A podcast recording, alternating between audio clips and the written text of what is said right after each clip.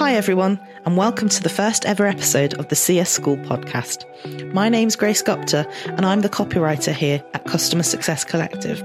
The objective of this podcast is a simple one to speak with CS professionals from all over the world, learning about the hottest topics in customer success by stripping them back to basics and discovering how best to apply these strategies. Now, to kick the series off, I'm delighted to be joined by Brittany Yandura, Senior Customer Success Manager at Fieldguide. Field Guide is an automation and collaboration platform for modern assurance and advisory firms that digitizes its end to end engagement workflow on a single platform. Thanks for joining me, Brittany. Yeah, of course. Happy to be here. Right. So, to kick things off, could you tell our listeners a little bit about your role at Fieldguide and how you really got into customer success? Yeah, absolutely. So, um, yeah, Fieldguide is a early stage startup. We're in the Series A, um, and we serve a lot of um, cybersecurity auditors and risk advisory practitioners. Um, so the company is about two years old. I've been here about 15 months. Um, and so I was really brought on to kind of start to help build up everything customer facing. So um, onboarding, sort of the the CSM playbooks. Um, I do some pre-sales demos, um, dabble a little in marketing, but that's really not my strong suit. Um, but prior to Fieldguide, um, I had about 10 years of experience in a large corporation, and I primarily worked on their their onboarding team there. So yeah, much of my background is is in the onboarding area, um, and yeah, really just excited to talk about that today. Oh, that's brilliant! Thank you. I think um, when people talk about customer success, I'm sure the first thing that um, probably comes into their mind is helping customers reach their goals, um, and I think that'd probably be a fair assessment, right? But um, really, in order to get to that point, they need to understand the product from the off. Um, and I think that's why it's so great to have you on today. And that's why uh, to talk about customer onboarding, because it's so important. And it's really the responsibility of, you know, the customer success function. Um, so really, before we get started properly, could you tell me what you think customer onboarding is in your experience? And could you perhaps describe the psychology behind it? Yeah, absolutely. And I love that you asked it that way because there's actually, you know, a ton of, of psychology behind it that's really interesting. But yeah, I mean, I think in a nutshell, customer onboarding is just, you know, getting your customers onto your platform in a way that makes them excited, makes them want to jump in and use it. Um, you know, and really just empowers them to start getting value out of your product and then just continuing to learn about it and and continue to get more and more value. Um, but there is a lot of psychology behind it, especially um, you know in the beginning when you're when you're first onboarding a customer. Those early stages, um, there can be a lot of trepidation. They can be really nervous. Did I make the right choice? Should I have bought this? Should I have gone with something else? Um, you know, in our line specifically at Fieldguide, you know, we we have a lot of practitioners who um, really get behind Fieldguide and, and, make the push for it. But you know, this could be a, a, big deal in their career if if the onboarding goes well and the software goes well in, in their firm or not. Um, and so, you know, there's there's a lot that's kind of playing around in their brains, especially when you're first getting started. So I think, you know, making sure that throughout the onboarding you're reinforcing why they made the decision, why it's better than what they left, um, uh, you know, how it's going to be successful, that you're partnering with them. Um, you know, there, there's a, a lot that they could be worried about or thinking about or doubting. And so um, you know, part of onboarding is making sure that the way you design and actually go through your onboarding is addressing those and really putting those fears to rest. I really like that. I like the idea that the customer knows has already bought the product. So they know they bought it for a reason. So he's kind of trying to reaffirm you did this for a reason type thing. Um, I really, yeah, I really like that. So for you, what does custom, what does successful customer onboarding look like? Um, and like what aspects of this process do you think our listeners would really you know should na- be nailing? Yeah i think like successful onboarding um, a lot of people maybe can define it maybe not but i'm going to define what it means to me but it's not always that simple to actually nail down. So um, you know i think the the important things to have in a successful onboarding you should have a clear understandable repeatable structure that doesn't mean everything is cookie cutter. I still think you need to flex within that for each customer. Um, and you need to really understand where and how to flex for each customer while while still keeping it standardized. And I think that gray area can be really uncomfortable for people. Um, I think you need to have really um, clear, specific, scheduled handoffs internally with the customer. You know, keep the process flowing logically. Introduce, um, you know, the CSMs at the right time, the the onboarding consultants, et cetera. Um, I also think like one a couple of things that are really important to me i think you have to support your customer through go live so to me if you're doing an onboarding where you're just dumping a bunch of information onto the customer and then leaving them to figure out how to actually use it that's not a successful onboarding so i really like to support them through getting live on the product um, that can be a point where people kind of hit the brakes and dig their heels in when it's actually time to use it um, and so incorporating that into onboarding and helping them get over that hump together, I think is really important. Um, and then just really like being consultative. So, you know, set goals with them and make sure that they meet it. Adjust things in the onboarding to make sure that you're targeting towards those goals. Um, you know, that all helps you get to, you know, a really reasonable time to value if you're really focused on what actually matters, you know, to this client and how do we get them to their goals and get them live on the program in the best way possible. That's fantastic. Thank you. So yeah. what aspects would you say I mean, between you and me and our listeners, what aspects of the processes would you say tends to irritate you a bit? You know, things that maybe go wrong. What would your bugbears, so to speak, what would they be about the process? Things that don't go right. Yeah, absolutely. So I would say, um, you know, when I attend an onboarding as a customer, um, you know, the, the things that really kind of get to me um, about others' onboarding process or, or even our own if, if we don't do it correctly is um, just unloading way too much information on the client. Like that's always a number one, like, no, no.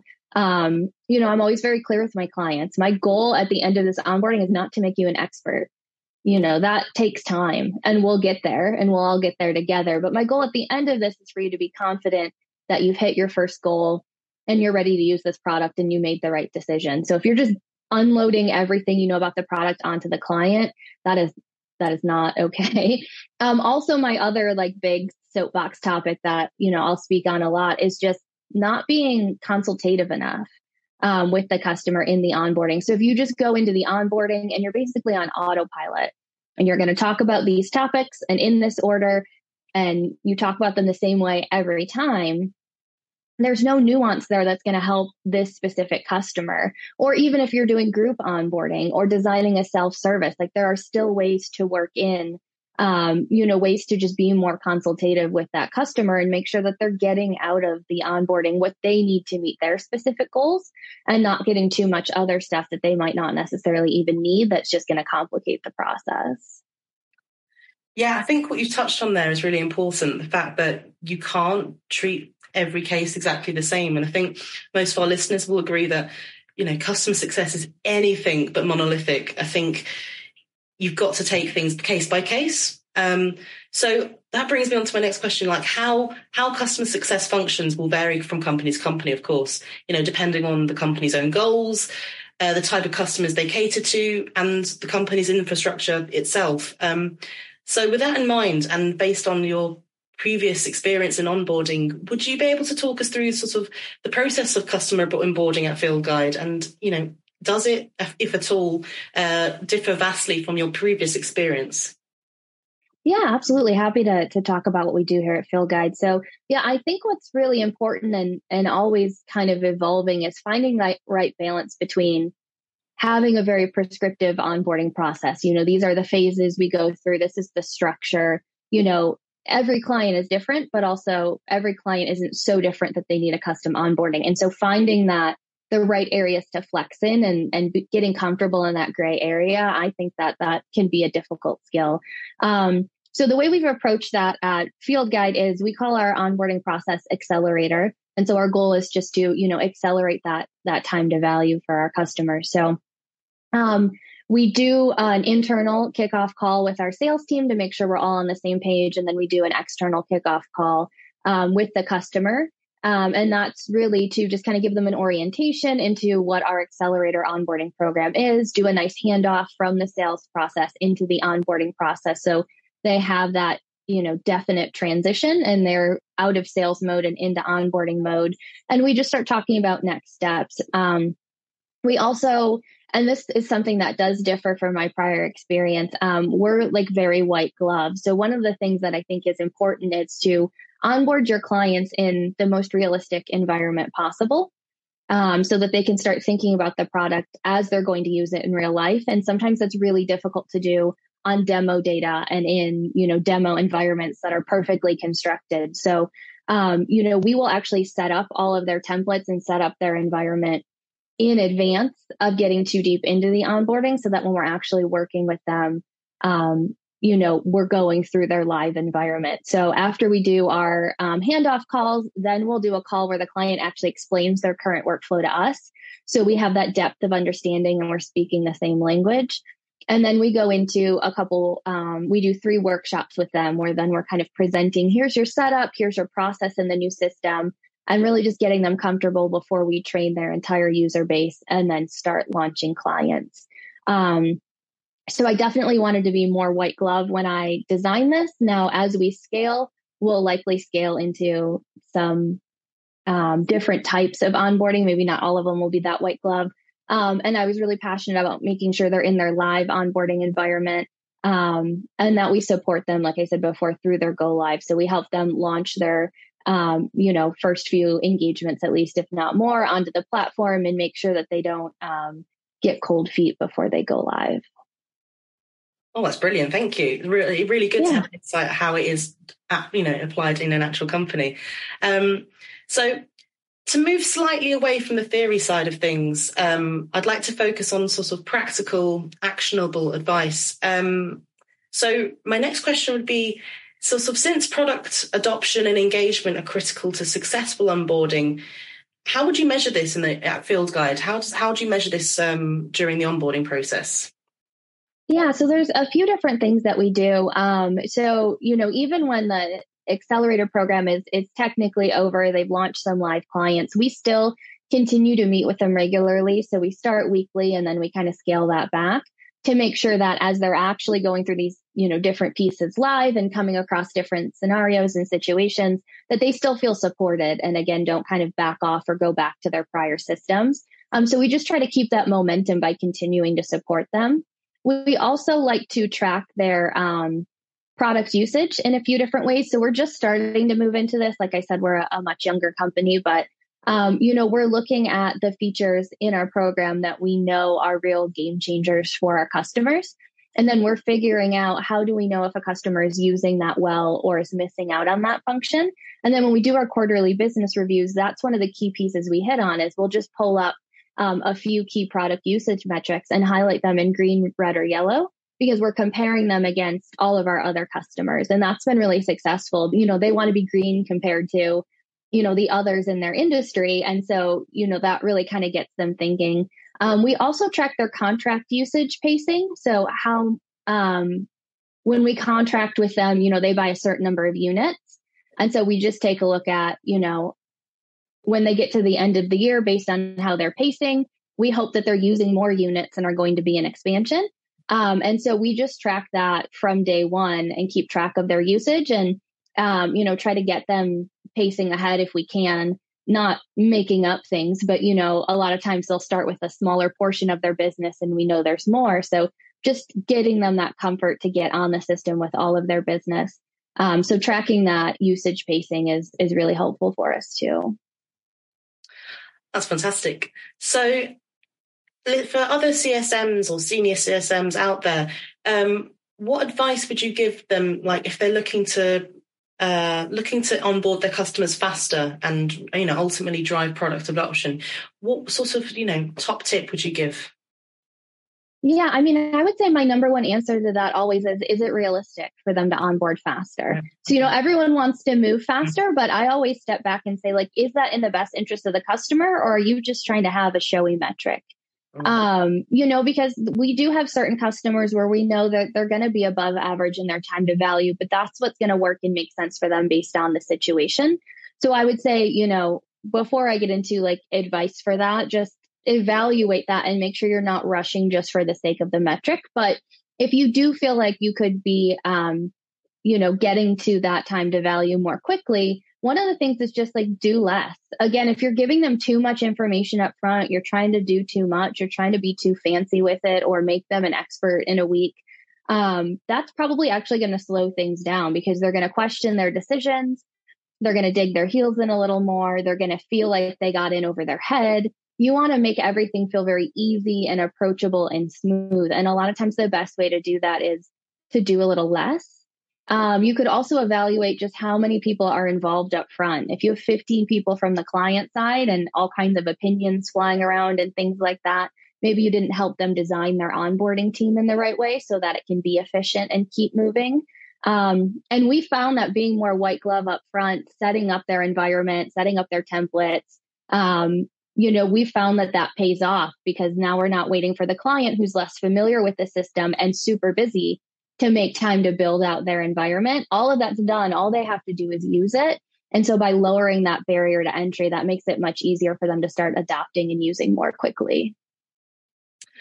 Oh, okay, that's really interesting because you know, on the one hand, you don't want to overload the customer with you know loads of information. So I understand the sort of hands-off approach. Um, but if you wanted to create, say, um, a con- uh, an engagement plan, for example, with a customer, how how would you say go about that? You know, in your day-to-day work. Yeah, we create like um, customer success plans with every one of our customers, sort of at the beginning of onboarding and we just kind of make a, a, plan for the onboarding and what we really just focus on are like what are the first things you're going to need to do on the platform um, you know what do you have coming up soon and and those are the feature sets we put more emphasis and focus on and then if we know you have more um, types of um, work you're going to do on our platform later on we can get to that in, in future calls and layer that information on when it's more timely and relevant and is going to make sense um, and so that's kind of how we um, you know, kind of tailor engagement plans to their needs. So we definitely have a standard process we go through. And if you looked at like our process, we have a standard set of bullet points we cover, but I always say there's nuance in those bullet points. There's gray areas between those bullet points. So, you know, when you're looking at your outline of your onboarding, how much time you spend on each topic, what emphasis you give each topic, the way you frame each topic can be a little bit different to apply properly to what the customer's goals are and what they need most out of your system. I love that. Thank you. Um, yeah. And finally, what would you say your philosophy would be for as a as a as a senior customer success manager? What would your what would your philosophy be? Um, I mean, I believe a lot in empowerment. Um, so empowering your team and your customers. Um, I never ask anybody to do something I'm not kind of willing to do myself. I mean, I think from a leadership perspective, that applies beyond customer success. But for me, that, you know, I never ask my customers to do a workaround that I personally wouldn't do. I would never ask my team to do something that I'm not also willing to do. Um, I think, especially in CS, understanding how to have tough conversations, set boundaries in ways that aren't stressful um, you know, that's a big part of the job. And so, you know, just getting comfortable with doing that. But, you know, just take care of yourself, take care of your customers, take care of your team. I mean, you know, that's that's always the the bottom line. Oh, it's amazing. Unfortunately, as luck would have it, we're out of time. Brittany, thanks so much for being on the our first guest on the podcast. Um, and I think as the first episode of the series, it was only right to kick things off with the mother of all introductions, customer onboarding. I think so. Once again, thank you, Brittany, for imparting your sage advice onto our listeners. Um, having said that, if people want to reach out and hear more about onboarding, where would the best place be for them to contact you? Yeah, absolutely. So you can um, find me on LinkedIn. Um, you know, please uh, connect with me, message me. I'm always happy to to chat. I'm a part of the Customer Success Collective as well. So if you're in that Slack group, feel free to message me. Or if you're not, you should definitely join it. It's a fantastic group. Um, but yeah, never, never hesitate to reach out. I've made great connections through that group already. And, um, you know, if you want to nerd out on CS or onboarding, I'm definitely open to chatting. All right. Did everyone hear that? Brittany's your gal for that. oh, okay. Thanks so much again, Brittany. Um, it's been an absolute pleasure. Take care. Thanks so much, Grace. Happy to be here. Thanks for tuning in.